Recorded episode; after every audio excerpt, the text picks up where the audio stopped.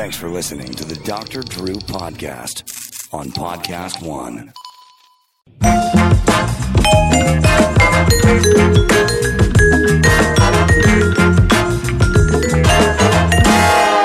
And welcome to Doctor Drew Podcast, everybody. Blah blah blah. Support people, support us, etc., etc. Check out the Instagram site, etc. But I want to get right to my guest. I'm very excited. Welcome, Lisa Lampanelli. Oh Lisa, my God, Dr. Drew, Oh. my freaking hero. Uh, that's ridiculous. No, you're one of my inspirations, and I'll tell you why. Okay. Because you can be entertaining plus have meaning. that's the idea. Is you got to you got to get people into the tent and and get their attention before you can deliver the goods. Right. Do you know Adam and I used to have a specific philosophy about this? We called it, and you'll remember this product. A lot of people these don't remember it anymore, but but Gainsburger. Remember Gainsburger? Yes! So Adam would always say, "Well, you know, if you want people to a dog to take a pill, you can't shove it down its throat too many Right. times, but you wrap it in Gainsburger, Of and they'll take it every time." So Gainsburger and the pill. That's the philosophy we've always used. Right. So I feel now, like doing the things I'm doing now instead of comedy, that you still use humor. You get them in the room, and then you can actually make an impact. And they may leave going, "Oh my God, I'm not as alone," or "I learned something," or "I like myself better." Yes, uh, hum- humor is a great um, conduit. Oh, I thought you were going to say like lube. No, well, It it's kind the same is. idea, but but it's a conduit. It gets you in. It lets Yeah. you. It lets you let it help, helps people let you in with whatever it is you're trying to deliver. Yeah. Um, so tell me the whole story. What happened? Oh, okay. So you pro- you heard, which I loved. I, I did the Howard Stern show about three, four weeks ago. Yes. because I felt like I was being very uh, inauthentic. That I wasn't. lo- Oh, go ahead. That's Gary. that I wasn't loving loving comedy anymore, but I hadn't said I'm not doing comedy anymore. So every time I do an interview, I'd be like, "Well, who knows? You know, I just don't have any dates right now." And I was like, "Fuck this! I don't want to be a comic anymore. I don't want to insult people anymore. I want to do food and body image workshops. I'm taking a life coaching two year course." I want to do what I want to do. And I just screamed at my manager and my publicist one day and I was like, please let me announce it. And I went on Stern and it was like magic. Everything starts falling into place. You, you called me, which I go, fucking Dr. Drew has my phone number. This was cool as hell. And you were so nice. I saved the message. I was like, you were like, we're so nice to help me. And I'm like, all right. but I, I was is- so moved for you, and I and I know I had a million different emotions when I heard it. One of which was re- regret and and like. Please do one show a year where you told people. Oh I my God, that's that kind so I funny. had that kind of feeling Yeah, too, yeah, yeah. which was weird for me. Right. I had that feeling, and then I had this. Oh my God, you've you've moved and transformed, and were willing to do wherever it took you. You know what I Yes, mean? I, which is a really important part about real growth.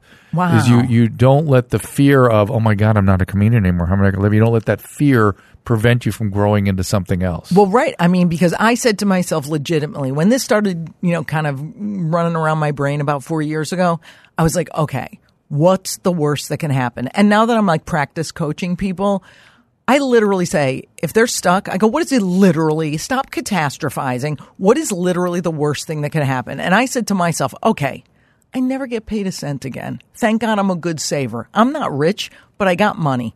God forbid I never make another dime. That's the worst Sell thing. my house. Right. Move in with my mom. I won't ever be homeless. I can type. I should write a book called At Least I Can Type because I can freaking type for a living. I go work at Starbucks. People don't understand it's all ego with Yes, I was going to say that feels very authentic to be Yeah. to be that in that space. Oh yeah, because ego used to rule my whole life. Like it was the big crowds and the money and staying at the peninsula. And that's fun and that's Of course, that's- course. yeah, it's fun, but it's not You can't you can't be It doesn't sustain you. As you know, it doesn't fill the hole. No. And what's funny is this week when I'm out here in LA, I'm staying at a friend's house. I haven't done that ever because I'm like, oh, you know, I should be staying at a really nice hotel. It is so comforting and nice. And I said to myself, look at me. Don't stay at your friend's house because you have to. Do it because you want to and you can. So it feels really good to just anything that comes my way that looks kind of appealing now, as far as the life coaching, as far as just the storytelling, so people know what I really went through with food and weight and what they can do about themselves. I'm like, oh, yeah, let's do it. It sounds fun. Can can you tell us a little bit about the, the uh, without giving us the whole Yeah. story necessarily, but where did it start? What's Which? when, when uh, I, I'm not sure what what what, what an injury. Let's say your own Oh, my original my my original injury, like trauma or whatever. It probably was that because I've traced tried to trace it back because I say I, I I participate in all these seminars and workshops and I go to myself. All these people are saying their parents told them they were worthless or they're pieces of shit or overpraised them. My parents neither overpraised us or underpraised us. So it was never like what they did to us. Guess absent? what it was? What? No. I realized they didn't like themselves. Oh, So they role modeled hating themselves. Oh. My father allowed himself to be yelled at a lot. My mother overate. She looked in the mirror. She told me it was the saddest thing. She said to me one day in a rare moment of vulnerability, she said, um, even when I was walking down the aisle in my wedding dress, I wanted people to stop looking at me.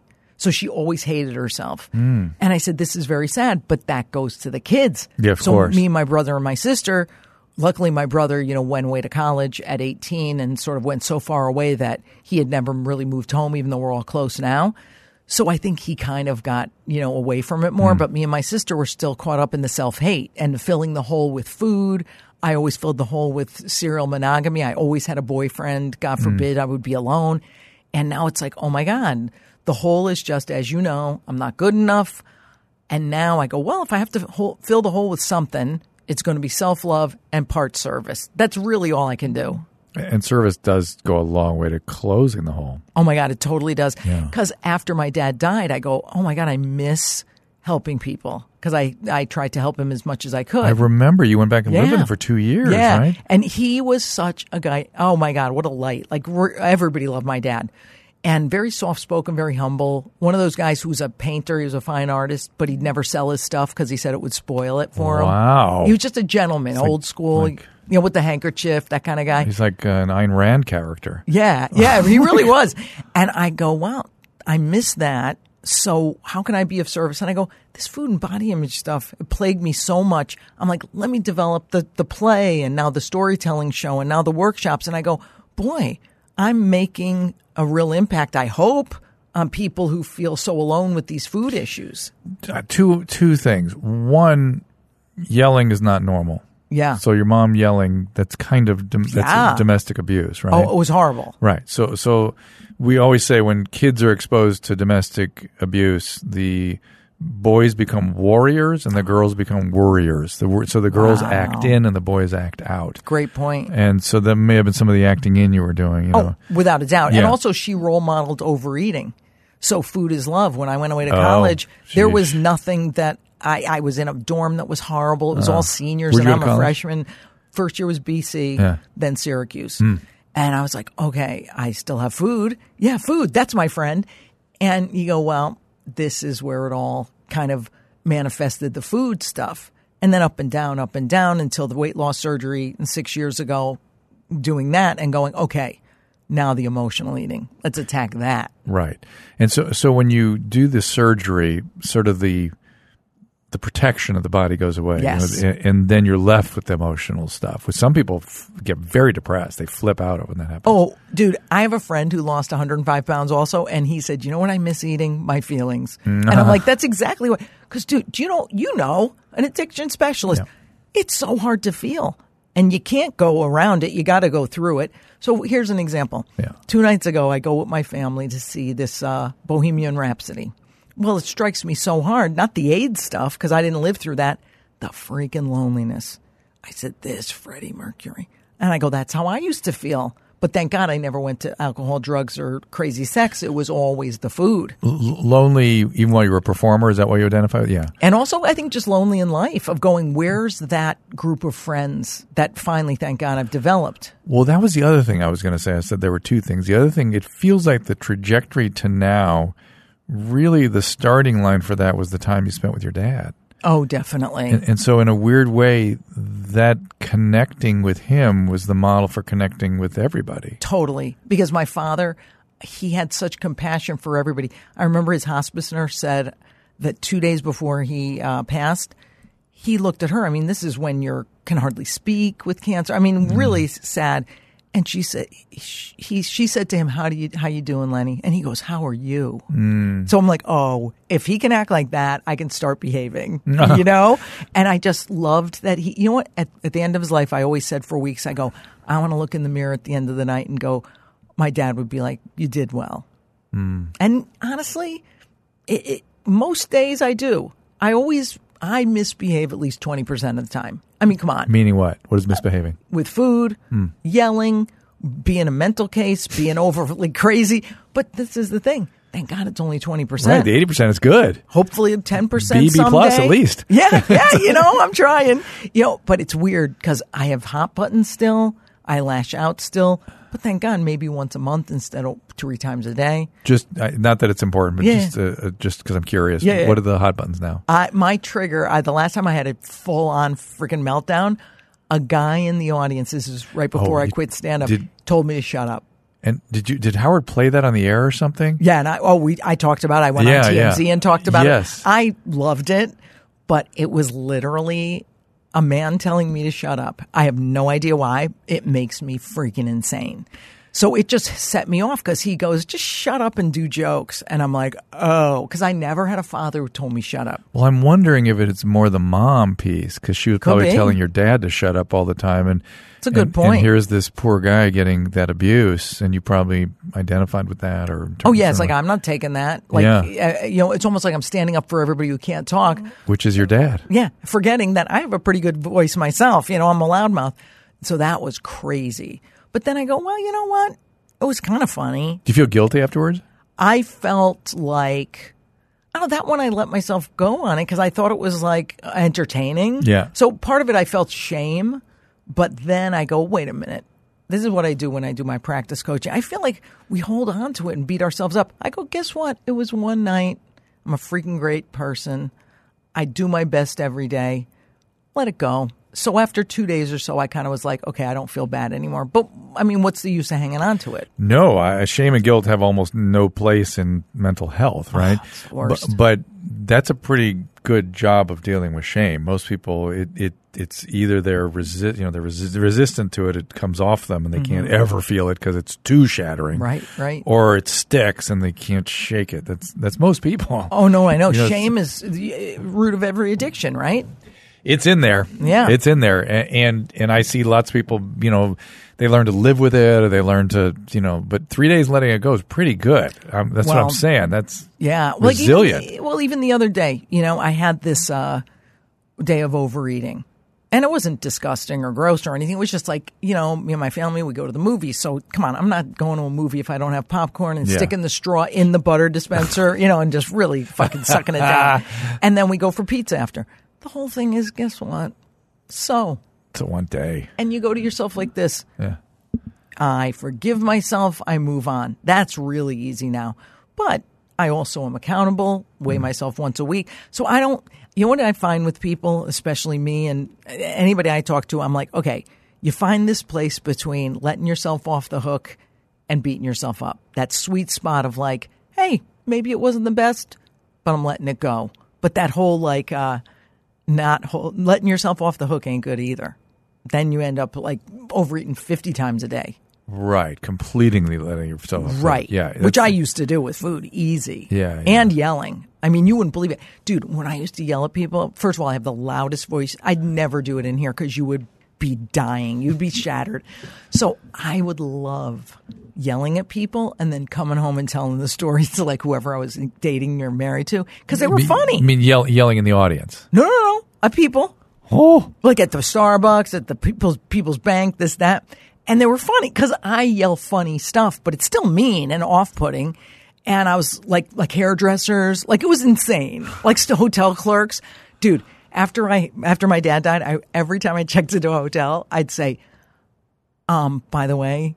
Thank you for having me again, and I'm so sorry if I yelled at you last time because I would always do this. I just was I had so much anger, and then my dad But, died. you- but you had this observing part of you that can make it funny. That, and that, like, I was like kind of proud of myself Yeah, because I yeah. sounded like mom, and mom's funny, oh, interesting. right? Yeah. But then I go, oh, my dad would be so disappointed in me. Ah. So then I said, let me not do this anymore. For three years, I think I was so perfect. But then, of course, one sneaks in here. one once a month or so. But I said, hey, it's better than three times a day. What am I going to do? What's the latest one?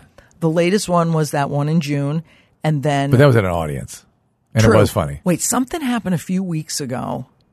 I got really mad about something. God, it escapes me, Oh, but I. I legitimately did yell at somebody, and I was very ashamed of myself. It wasn't like a public thing, or I think it was a friend, or oh no, oh my God, it was horrible. Oh my God, I, I, I can't even believe I'm talking about this. Okay. I went to Iceland with my niece, her mom, which is my sister in law, who I freaking love, and they're one of my sister in law's best friends. We go. It's right around the time I retire from comedy, so I'm emotional anyway. Sure. They had made up an itinerary that was all outdoorsy. Well, I'm too busy to look at the itinerary, and I forget.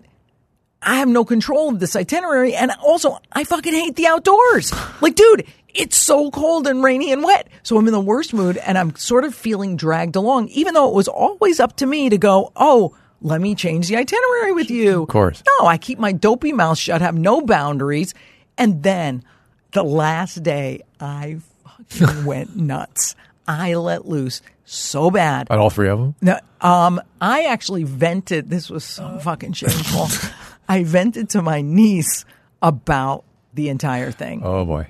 She's 18. Yeah. She's very mature. Sure. Guess what? She's not an adult. Uh oh. I figured that out. Uh-oh. They're not adults yet. No, not at all. 25 maybe is it- you can vent to. Yeah. I'm a fucking idiot. So I end up going, apologizing, this, that, the other. And thank God they've let it go. But dude, I had f- three months of torturing myself. And I went back to therapy. I went to life coaching. I went to a DBT specialist. I was just like, I am not yelling at people anymore. And I'm figuring out how to have boundaries. And so does DBT help you when when you awesome. when you so when you get into those moments, you're able mm-hmm. to perceive other people's content, so their minds. Yes, You can And- stop yourself. Well, from- DBT to this chick, it's almost like managing distressing emotions. right. So before but they get nuts, But it's also being able to keep other people in mind as they emerge, right? Well, you know what I love about how you said that is true because I've just started to really realize how much I'm compassionate now where I didn't used to be. Sure. So of course I should have if I hadn't been so like overwhelmed and stupid, I would have been like, "Oh, wait a minute, that's what they like to do. All I need to do is say, "Hey, I need a day at the hotel. I'll see you for dinner." Right. Which, by the way, on a trip to Italy 3 months later with my sister, I learned to do after DBT, and they were like, "Oh, that's fine." So that's sort of the boundary part.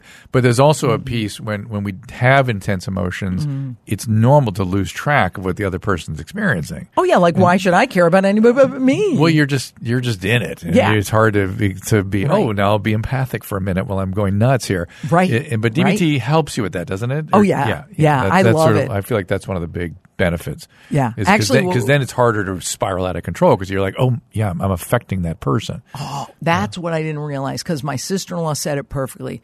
She was very upset with me, rightfully so, but upset, sad. She goes, You know, Eve thinks you're perfect. Mm. And, I, you know, she goes, and I, it, she didn't even have to say now she knows you're not. Mm. I'm, I'm actually really glad they know I'm not. Mm-hmm, mm-hmm. I'd been on best behavior since this kid was born. I mean, I have nieces and nephews. My one out here is 28. For 28 years, I never raised a voice. Yeah. So they don't know. So this nutcase comes out of that. I, I blame Iceland, but it really wasn't Iceland's fault. It's all me not having boundaries and not putting myself in That place. partly Iceland's fault. Be Yeah. fair, we're too damn cold. I mean, what the fuck are people doing going there? No, it's just because it's right? a cheap flight. Stop it. it. It's not Italy. But, you know, the whole thing is, I think I can handle it now better with this DBT. And I'm not surprised you like that method because the person who told me to get it is an addiction. Oh, interesting. Yeah, I called her in a panic uh. when they were angry with me. And I said, Paige, you got to get me the right That's a good call. That's a good call to because you you you were in distress, and DBT doesn't necessarily relieve the distress. Oh, I in- know. Yeah, it's so Yeah. Interesting. I'm glad you did that. And and now talk to me about the the workshops and things. And and there's one coming up on January 26th in Connecticut. Is that your Yeah, home? yeah. Well, what I live in Connecticut in Yeah. Fairfield, so we have workshops scheduled in Connecticut, in Washington D.C., February 23rd, New York, New York. Yep. Uh, Sonoma Valley. Where can they go? What website? To, Oh. At Lisa Lampanelli's Twitter. You'll probably be announcing them there. Is there a website where they can find more? Yeah, every single workshop is listed on lisalampanelli.com. If you can't spell it, Insultcomic.com still goes there, even though I didn't insult anybody lately since this morning. Well, this is another product I've been talking about because it's good. It's called Theraworx Relief. If you're one of these people that have overwhelming muscle cramps, I guarantee you, A, you know what I'm talking about, and B, you've gone to a physician and begged for some sort of relief. Uh, I've been on the receiving end of that for years. So when Theraworx Relief came along, I was happy to be a part of their promotion because no longer do I have to use dangerous medication to relieve these horrible symptoms where people can't sleep, they can't exercise, they can't get through their day. Theraworx Relief is a non greasy foam that's clinically proven to relieve muscle cramps fast and reduce muscle soreness. With daily use, Theraworx Relief can prevent muscle cramps before they start. So just use it twice a day, and those nocturnal cramps are gone. Full night of sleep ahead. Theraworx Relief only takes minutes to apply. It absorbs quickly, and it works. People love it. I've been giving it to patients and family and they are swearing by it. I recommend Theraworx Relief. It's my choice for preventing and relieving muscle cramps. Make it yours too. Get Theraworx Relief in the pain relief aisle at Walmart, CVS, Rite Aid, and Walgreens, or by discussing it with your pharmacist. They are as enthused as I am. Learn more at TheraworxRelief.com. That is Theraworx Relief for your muscle cramps. Well, we use a Zoom all the time here. Video conferencing has changed everything. And I don't know if you're like me, I was always sort of getting through different kinds of video conferencing technologies. And then along came Zoom, and that's it. That's where I am now. Flawless video, pin drop, clear audio. Sometimes I just use the audio for phone conferencing. Instant sharing across any device, desktops, laptops, tablet, mobile, whatever it is. And how about the first time you see 49 faces participating live on the screen? It's something. And with Zoom, you can share anything with anyone from any device. That's a Word file, a spreadsheet, a presentation deck, a YouTube video.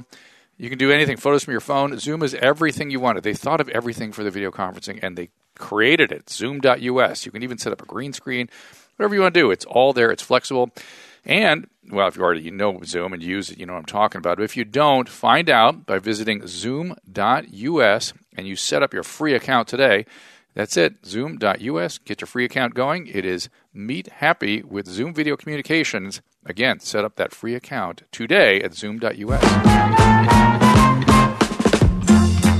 But yeah, the, the workshops are cool because, you know, you know these places like Kripalu and all these joints, like Yeah. Canyon Ranch and all. Yes. They have these three day workshops that deal with the subject. So I took the subject being uh, no a particular subject. A subject, yeah. So since food and body image struggle is my whole thing, I said let me pair up with a yoga teacher who knows this meditation, this uh, this yoga, all That's this stuff I can't. Tia cook- Martin. Yeah, she's amazing. Couldn't care less about none of these things. She does the meditation. I close my eyes, pretend I'm doing it. I take a nap. But you got the spiritual element.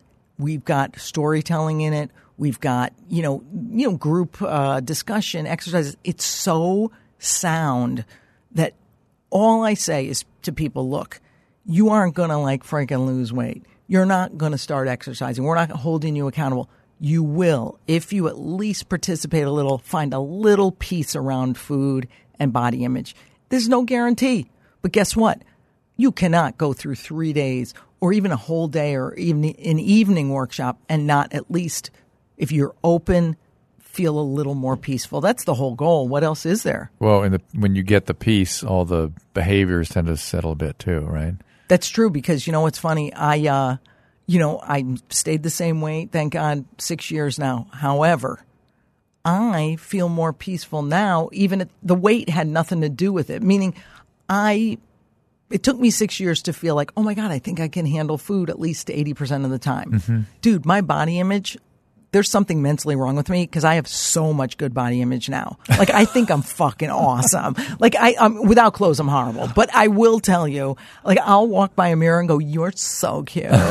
so it's this weird thing. Once you go, I just accept me. Like I'm not better than anyone. I'm not less. Uh, it's uh, fine.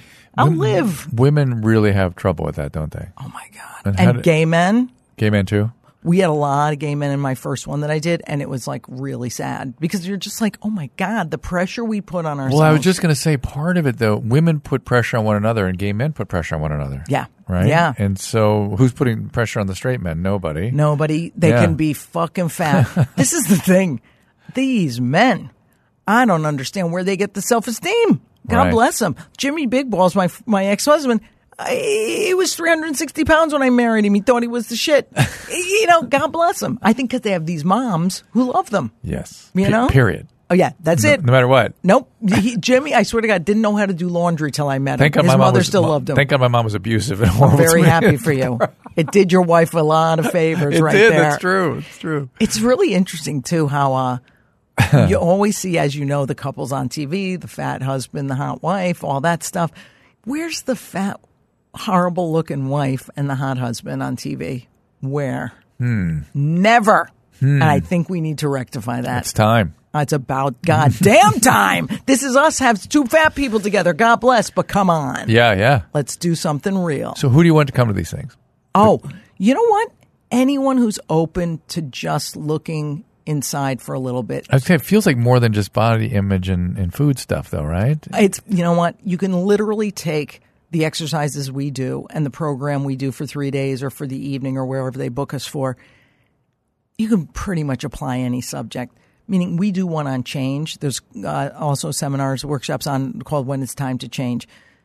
dude, she retired, my partner there, the yoga t- teacher, retired from being a lawyer to do this. I retired from being a stand up comic. It's like, if we can change, because do you, don't you agree it's harder to leave a good job than a bad one? Yes. I mean, you're used to the money, you're used to having Yeah. that little cachet that comes from No, being. it's it's yeah. this is the part I'm I'm in in ad, admire so much what you're doing, which which is that being willing to do whatever it takes to become who I am. yeah. You know, and, and people when they do therapy, oftentimes Mm-hmm. they, they want you to f- they want the, the patients want to Mm-hmm. be fixed now as I am in my current situation with my current job, mm. with I cur- as I currently see myself. Just fix that, Right. As opposed to being willing to transform and grow into whatever whoever you're supposed to be, Right. which is a very different thing. You're right, because I couldn't do it if I was still doing comedy because part of me felt like you'll understand this. A lot of people won't. Okay.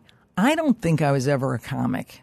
I think I legitimately wanted to just connect with people and connect people to each other in some way.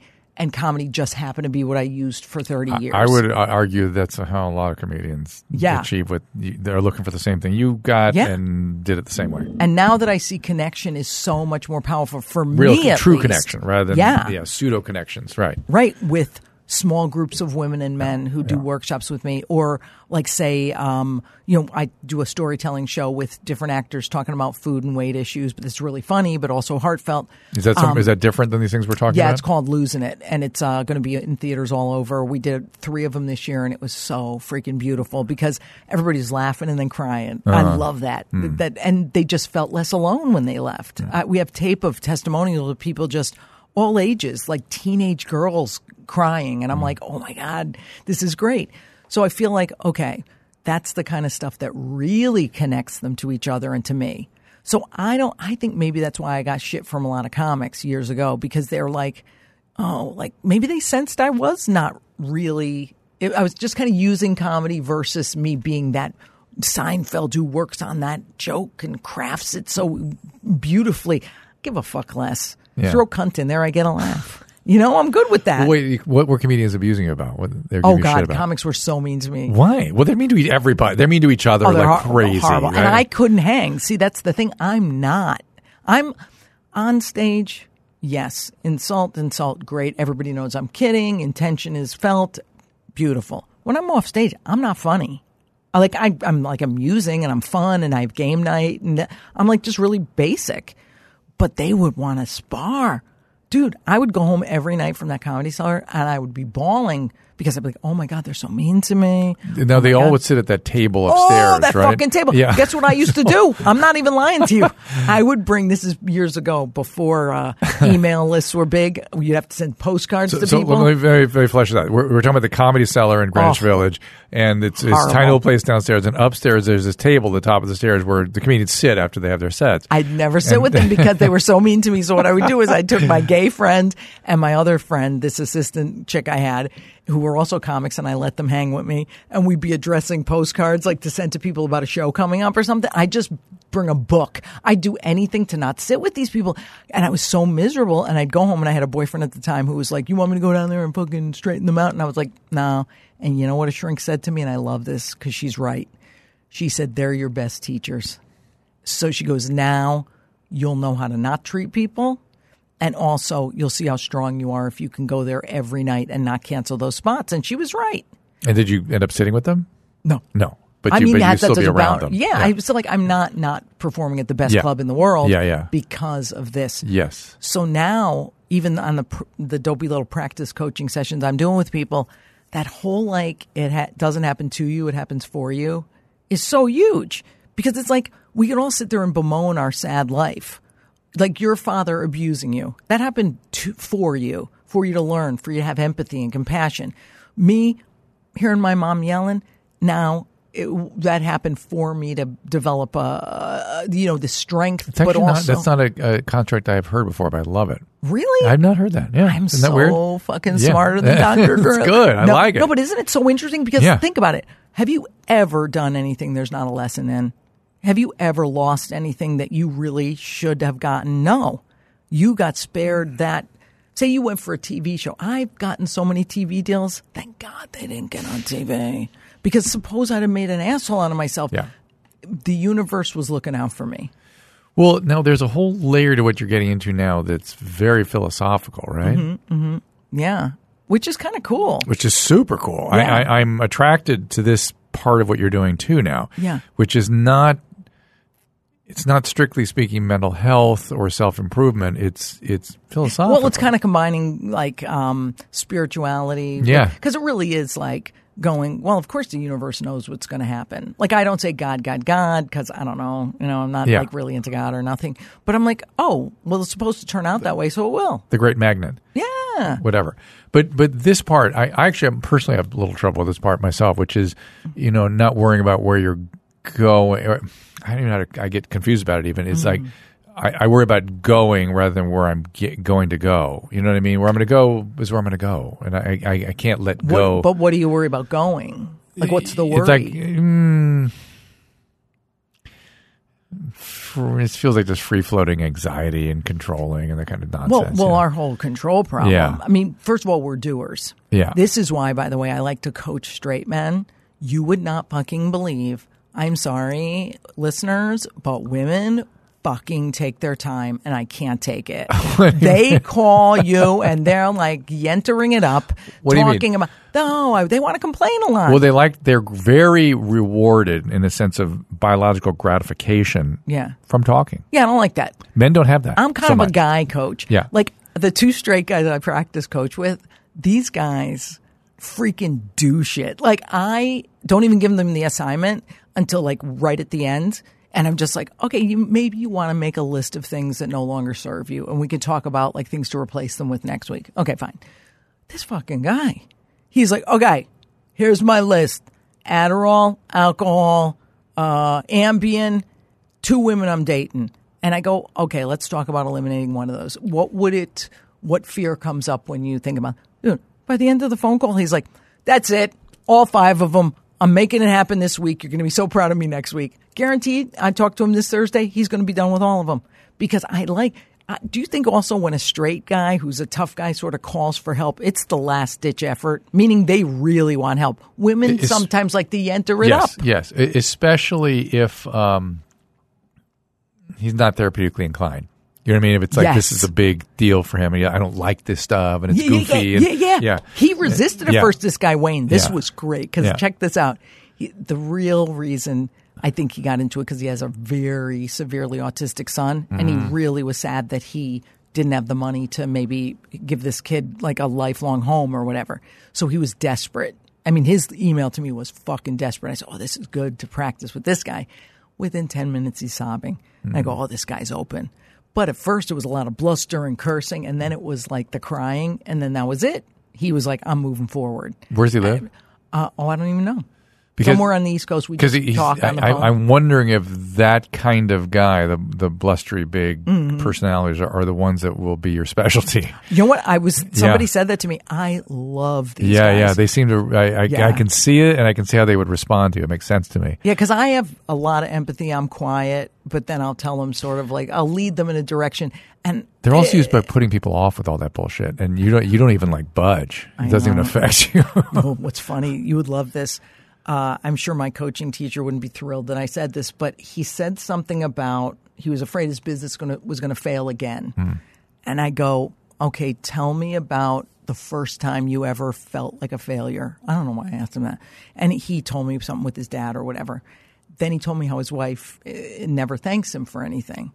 And I go, I have a hunch, because this is what we're supposed to say in class. I have a hunch. Do you mind if I tell it to you? And he goes, No, no, please. And I go, I have a hunch you married your father. Tell me where I'm wrong. He goes, Oh my God. I fucking married my father. He couldn't stop talking about it. And I love that type of response because he didn't go, No, no, no, no, no. Yeah. I have these women. Well, I don't think. And I just go, oh, I can't. Like, I can't. And I have a gay guy too. Okay, tell me how you do this. This one. God bless him. He tells me he wants to write a book, and I'm going to give him the spark to write this book. I said, Okay. okay. I hear his story. The first time he was told he should write a book was 10 years old. He's 57 now. I said, When's the last time somebody told you you should write a book? A week ago, that's when I contacted you.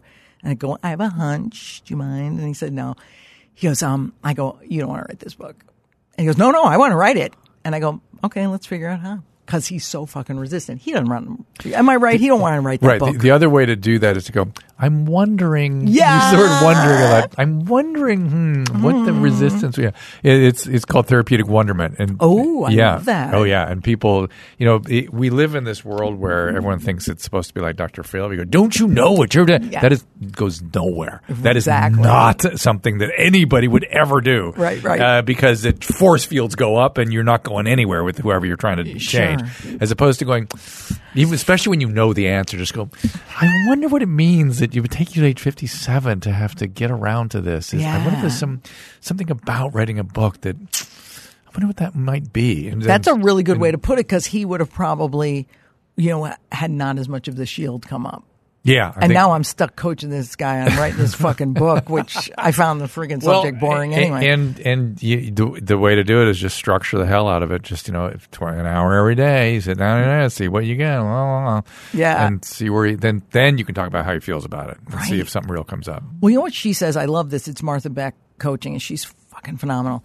And she says, therapy is for the worried sick, life coaching is for the worried well. So basically, like, you can't, we, we're not supposed to deal with real mental cases. Right, and, and it's it's interesting. I, I you know talked to some of my psychiatric colleagues who thinks we need, we need like different categories now. Mm. We we need sort of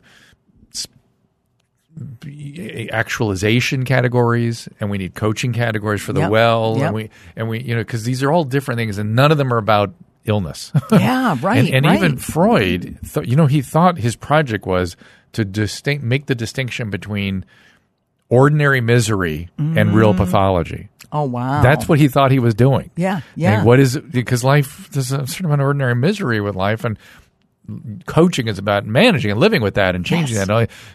Illness is when you need a doctor. Right, It's- right. yeah. Which, which, by the way, you know, we had to learn early on. Like, there's some patients you just have to say, "I'm sorry, this isn't in my wheelhouse. I'm sorry, I can refer you out."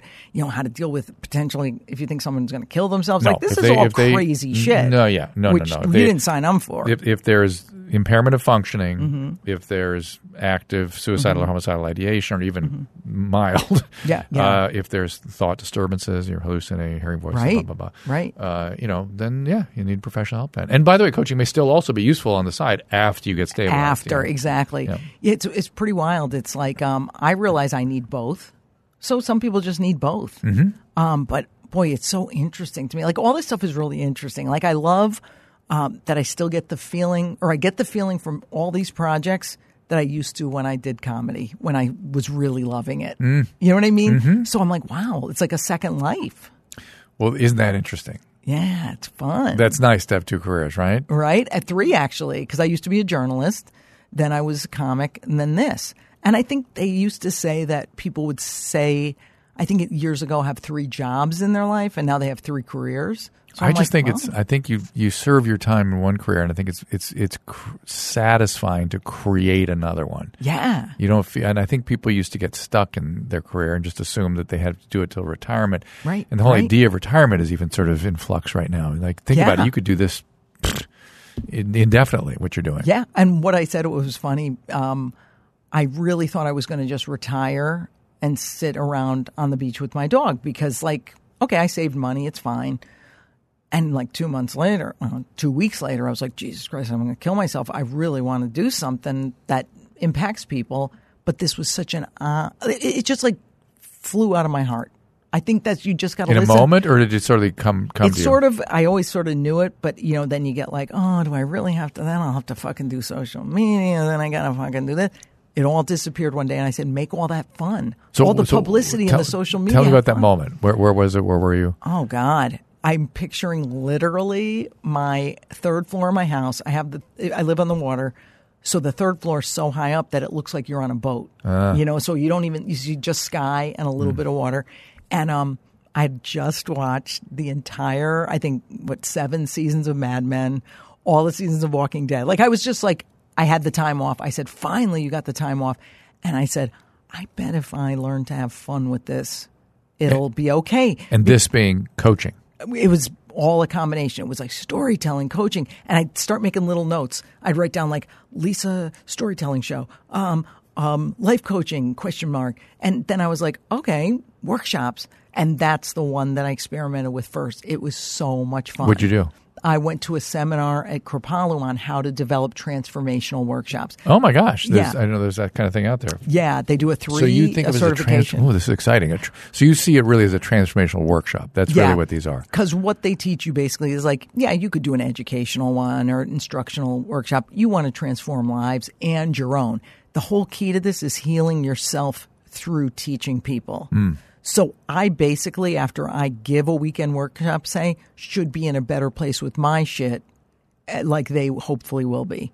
So, you know, every shrink, every life coach has a huge amount of problems. I mean, everybody would tell you they have all the answers. Don't hire that asshole. Right. So I go, wow, I'm going to take this course and see how to develop those. And you have to really, it's a, it's intense because you have to develop them to appeal to all four personality types, you know, earth, water, fire, and wind. And it's just like, oh shit, earth people want worksheets. Um, air people want, um, you know, discussion or whatever it is, you know? Yeah, yeah. So you really have to structure the workshop so all four types are satisfied. So that's why we had to take this, me and this Taya, and learn how to develop the workshop properly so people don't leave going, all we did was write shit, you know? Right. They have to experience something. Yeah. And uh, I mean, they all say they're like making headway. So, and some of them want private coaching after that. So I'm like, oh, this is pretty cool. That's nice. Yeah. That's got to be fun. Yeah. And Well, that, that's going to get busy. What do you think about this? I'm going to ask your opinion. There was a shrink in Connecticut that reached out to me because she, you know, heard me on Stern talking about this body image stuff, and she goes, "I have two clients who have major food addictions and body problems, and um, I'm going to see if they want to do some coaching with you." I said, "Okay." She emails me today, and she's like, "Oh, I talked to my two clients. They very much want to meet with you. They could do it over Skype or Phone, phone, which I love because I don't want to go out of the house. So um, she goes, Would you like to, with their permission, sit down on a session with me and them and learn what it's about and then take, you know, take the life coaching from there? This is the right way to do it, right? Yes, yes. Okay, good. Because again, If, the patient's up for it. oh yeah, no, has to be both of them were yeah. like really into it. Yeah. And I go, oh, this is so good to say yes to like something weird I never thought would come along. It Yeah. just seems in line with what I'm supposed to do with the openness I'm supposed to be having. Yes. Well, if you're looking to buy a car, you are inundated with terms that, of course, confuse. I, I always think they're meant to confuse, like MSRP and list price and invoice price, I, I, dealer price. What what does it all mean? I still don't know. Uh, what I want is the price that you're going to pay, and that is why TrueCar has introduced True Price. They make it easy, as they always do. You will know exactly what you'll pay for the car you want, including fees and accessories, everything before you get to the TrueCar dealer. And TrueCar dealers show you that true price on cars like the one you want, all from the comfort of your home. And you know it's a great price because TrueCar dealers show what other people paid for the same car you want. And they know you're shopping the TrueCar certified dealers, so they set their true price competitively so they can win your business. So you see that scattergram, you see what other people paid, you lock in a price, and what you are locking in is not just the actual price, you're actually locking in an actual vehicle on that TrueCar certified dealer's lot. It's the true price. So when you're ready to buy new or used, don't forget, used car, exact same thing. Visit TrueCar to enjoy a more confident car buying experience. Some features not available in all states. Well, this is another product I've been talking about because it's good. It's called Theraworx Relief. If you're one of these people that have overwhelming muscle cramps, I guarantee you, A, you know what I'm talking about, and B, you've gone to a physician and begged for some sort of relief. Uh, I've been on the receiving end of that for years. So when Theraworx Relief came along, I was happy to be a part of their promotion because no longer do I have to use dangerous medication to relieve these horrible symptoms where people can't sleep, they can't exercise, they can't get through their day. Theraworx Relief is a non greasy foam that's clinically proven to relieve muscle cramps fast and reduce muscle soreness. With daily use, Theraworx Relief can prevent muscle cramps before they start. So just use it twice a day, and those nocturnal cramps are gone. Full night of sleep ahead. Theraworx Relief only takes minutes to apply. It absorbs quickly, and it works. People love it. I've been giving it to patients and family and they are swearing by it. I recommend Theraworx Relief. It's my choice for preventing and relieving muscle cramps. Make it yours too. Get Theraworx Relief in the pain relief aisle at Walmart, CVS, Rite Aid, and Walgreens, or by discussing it with your pharmacist. They are as enthused as I am. Learn more at TheraworxRelief.com. That is Theraworx Relief for your muscle cramps. I, I'm just wondering. Not oh, I like this. No, that's good. Please. I, I'm wondering what the the psychiatrist has in mind of bringing you into the session, and I Mm-hmm. don't want her to overwhelm you with a lot of material about whatever the mental health is, stuff is that she's probably going to talk to you about, Right. unless well, so, unless you're interested in that. you know what's weird? Yeah. If I like to study, I would decide to go and be a shrink. Okay. So not, so, not a medical one. Yeah, I understand. Uh, so, so just be open and curious and Okay. Mm-hmm. ask lots of questions and, and let let the psychiatrist know that this is not something you have a lot of ex, you know a lot of Oh, yeah, big fund of knowledge in, but you are wide open and want to learn more and you are effective as a coach. Cool, That's it. cool. I think that's the way to approach it. Because she's because I think that what you're going to see is psychiatrists going walking you through symptomatology and diagnostic Oh, too constructs and then. It's all right. They'll Yeah. do it. And then the th- patient talking about what she is experiencing. Right. You'll- okay. you'll get it. cool. You'll cool. it. What can I say? Something. You know what's really interesting? I'm talking here about I'm giving these workshops, giving workshop in feeling stuck or whatever, and helping people change. And I sort of God, when I thought out in the lobby, I was like, oh, you know, boy, I really like all this head shrinking stuff. If I if I had more years left, I'd become a psychologist. And I'm like, I'm now limiting. I'm having a limiting belief, Right. And I'm I- supposed to be taking that away from other people, help them through their limiting beliefs, but I ha- still have some. You could probably do an MFT in two years if you went full time. Do I have to study? Quite a bit.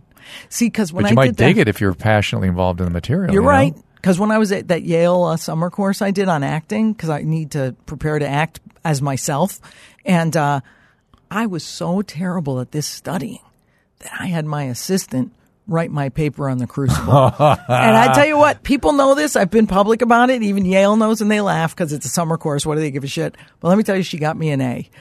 I She understood know. that John Proctor. She was very good about it. but um, so you think if it's a passionate subject, I might not be skeeved. You might not be. I, I, I, you know, personally, I always have I have these weird fantasies about Mm-hmm. going back to school and then being fearful that my brain won't work the way it used It to. It doesn't, Yeah, and, I and won't absorb stuff. That, right, it won't Yeah. absorb stuff the way I used to, and that would freak me out. Right. But I do believe that you can adapt to that. You can accommodate that, and if it's something you really want to learn, I mean, Well, how educated are you? Don't you get a medical license? yeah. What do you have to go to school for? No, no. I, I well, Oh, oh. I fantasize about uh, going back and becoming a hospitalist or going to Oh, certain, wow. certain subspecialty things or stuff. I just fantasize about that stuff. I, I- Right, right. Whenever I get frustrated with what I'm doing, I'll go, well, I'll go back and do that critical care stuff again. Right, And- right, right. And then I'm like, oh my god, would I, would I, would my brain work well enough? Or Right. I don't know. Just a weird little fantasy that drifts through me once in a while. Sure. But I'm certain it would. Do you ever? Um, you know what you said? In fact, I just did all my I did all my MKSAP and uh, community- continuing medical education over Thanksgiving weekend. I did a whole shitload of it. It was pretty good. It was pretty good. My Oh, brain was God, working. so you're still working. on yeah, it all working. cylinders. Yeah, yeah. Now, this general anxiety that we feel, like you said, like Yeah. it's kind of just like a, general me. Mm-hmm. worry. What do we do about it? Do we just like take a breath, My- talk I- ourselves? I, can tell you, I, I I think anxiety is a pretty protean phenomenon. Okay, Mm-hmm. uh, and for me, I, ha- I have the genetics, so I have I have a generalized anxiety towards panic, and I get Mm-hmm. panic easily. Um, and before therapy for me, I also was disconnected from feeling states. I had difficulty. I couldn't access feelings. In therapy, I was able to connect to feelings. And when I connected to feelings, my anxiety reduced markedly and it no longer bothered me. That's really so good. even though I have it, it just doesn't. It's just sort of a constitutional feature. You know what I mean? so you just accept that about yourself. it doesn't bother me. It, it's and, and yeah, it used to bah, be terrible, but and and it's a tendency I have. Um, it's a lot less again.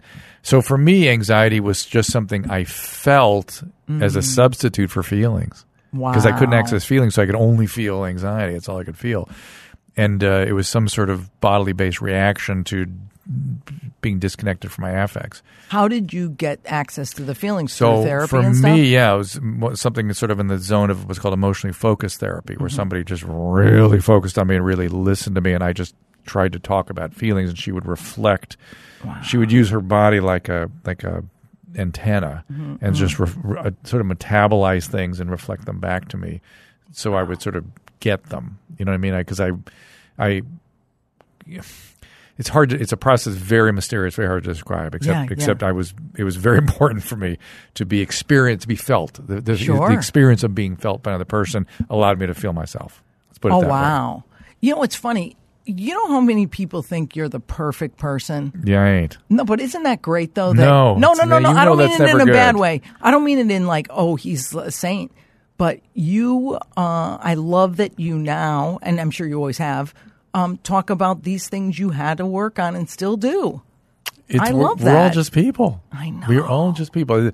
This is, you know, I, this is what I say all the time. It's like I have my own shortcomings and my own things shit I deal with. Mm-hmm. I have this wonderful training and experience. So I've got this very specialized ability and experience of human beings that I just I'm so grateful for, and I like to share it and use it and that kind of stuff. But it doesn't mean I don't have my own shit. Yeah, yeah, I guess we all do. Oh, absolutely. But the good news with me is that it doesn't bother me. It doesn't bother me. And and um, you know, and not everyone has. Anx- Listen, if you didn't have anxiety, you're a so- psychopath, sociopath. Yeah, yeah, right. right. So, So let's take be that. yeah, let's be Yeah. grateful that we have some anxiety. Right, right. Um, well, I have a friend who says the greatest expression. He's like, "We're all just dented cans."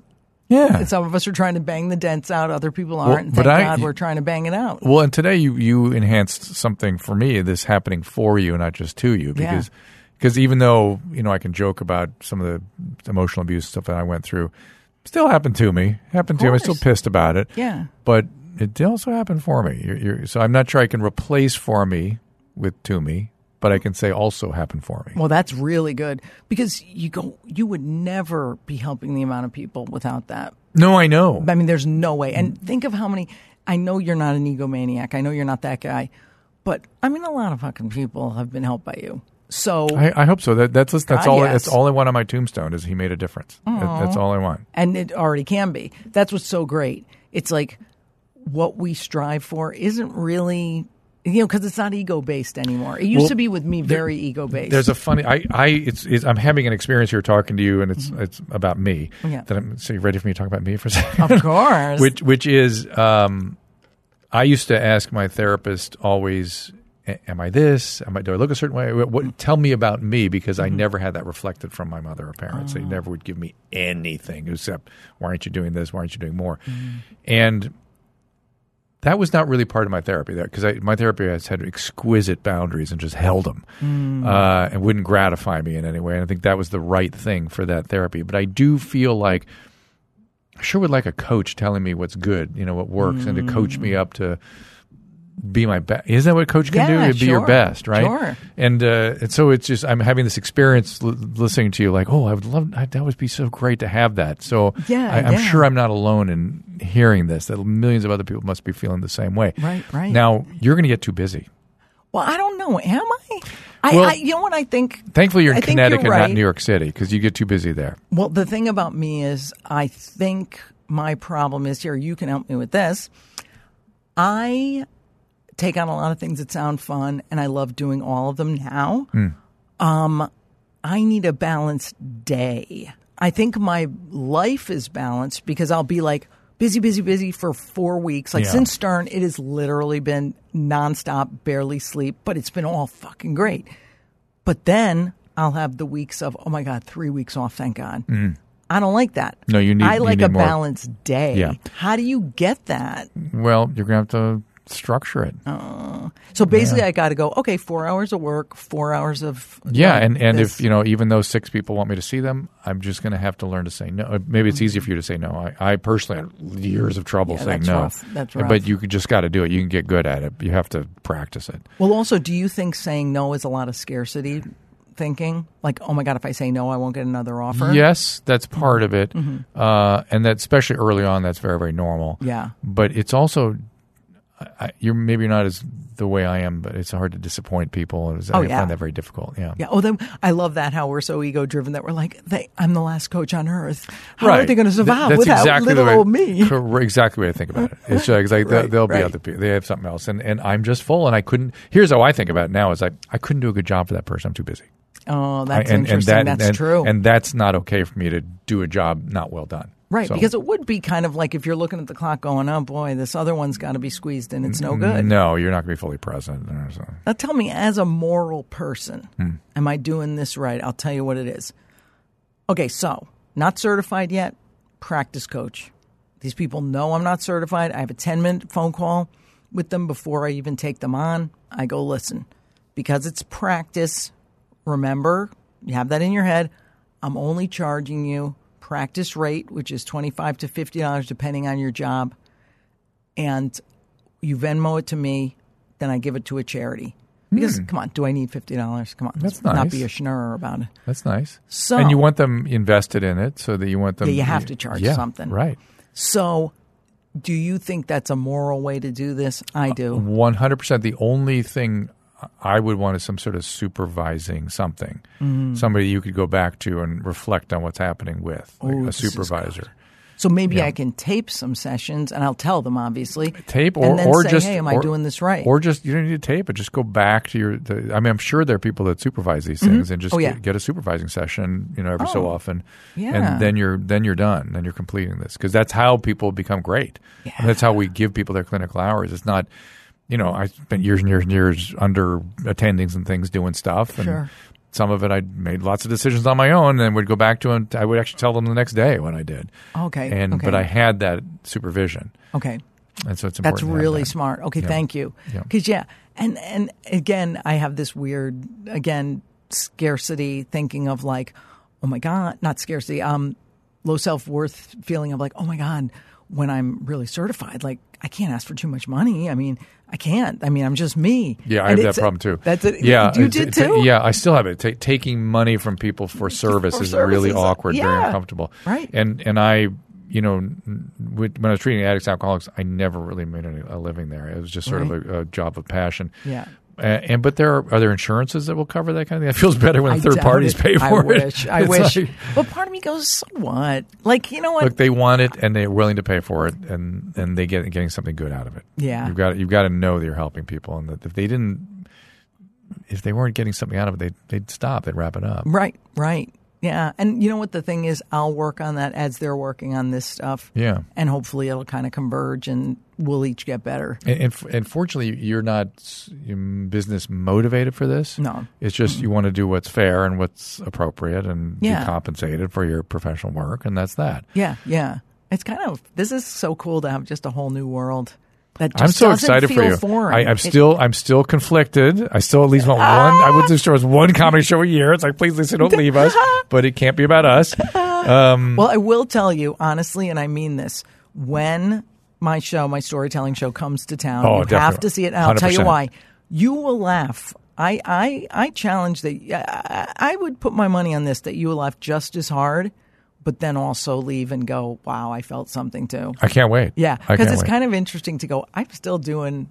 I can't shake the comedy thing. You just can't. If it's, it's it, when you're telling a story, humor comes out. Yes. because what happened was funny in hindsight.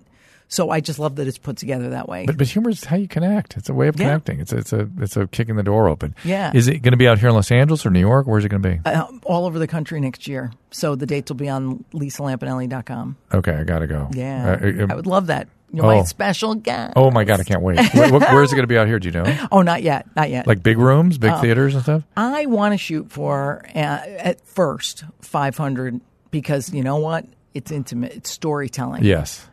We do have a booking that I didn't announce yet, that I can't announce yet. That's at a 2,500 seat place. Yeah.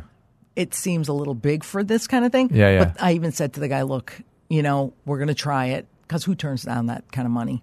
But then you go, okay. But I have a feeling I've done it at rooms that are about 500 and that's perfect. Oh, I can't wait. It's to see it. really nice. I'm so happy for you, Lisa. Congratulations. Oh, This I is, uh, can't even tell you how grateful I am that you got in touch with me. This is so fantastic. I, I, and this is sort of a, a closing thought, but you know when people are in the right zone when they feel grateful. Oh, Th- yes. That's that's when I know that people are doing what they should be doing because they're so grateful to be doing it for the opportunity, and Oh. that gratitude is such a healthy emotion. So Isn't it the best? Doesn't it kind of counteract almost everything? Because Mm-hmm. Yeah. say gratitude and resentment can't coexist. no, they, it's it's pretty hard, and Yeah. and and when you when you know when gratitude bubbles up, you know. uh, For me, it's like a guidepost. Like, oh, I must be sort of okay because I'm feeling pretty grateful. Right? So, yes. Like there I was in West Hollywood in my friend's apartment, tiny apartment, driving their freaking dopey Prius, and I'm feeling all grateful. I'm like, what the hell happened to Lisa That- Lampanelli?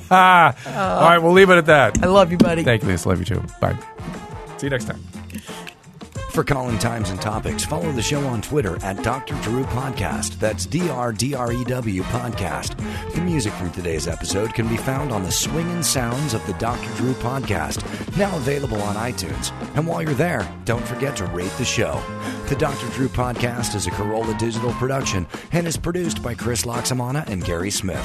For more information, go to drdrew.com. All conversation and information exchanged during the participation in the Dr. Drew podcast is intended for educational and entertainment purposes only. Do not confuse this with treatment or medical advice or direction. Nothing on these podcasts supplement or supersede the relationship and direction of your medical caretakers. Although Dr. Drew is a licensed physician with specialty board certifications by the American Board of Internal Medicine and the American Board of Addiction Medicine, he is not functioning as a physician in this environment. The same applies to any professionals who may appear on the podcast or drdrew.com.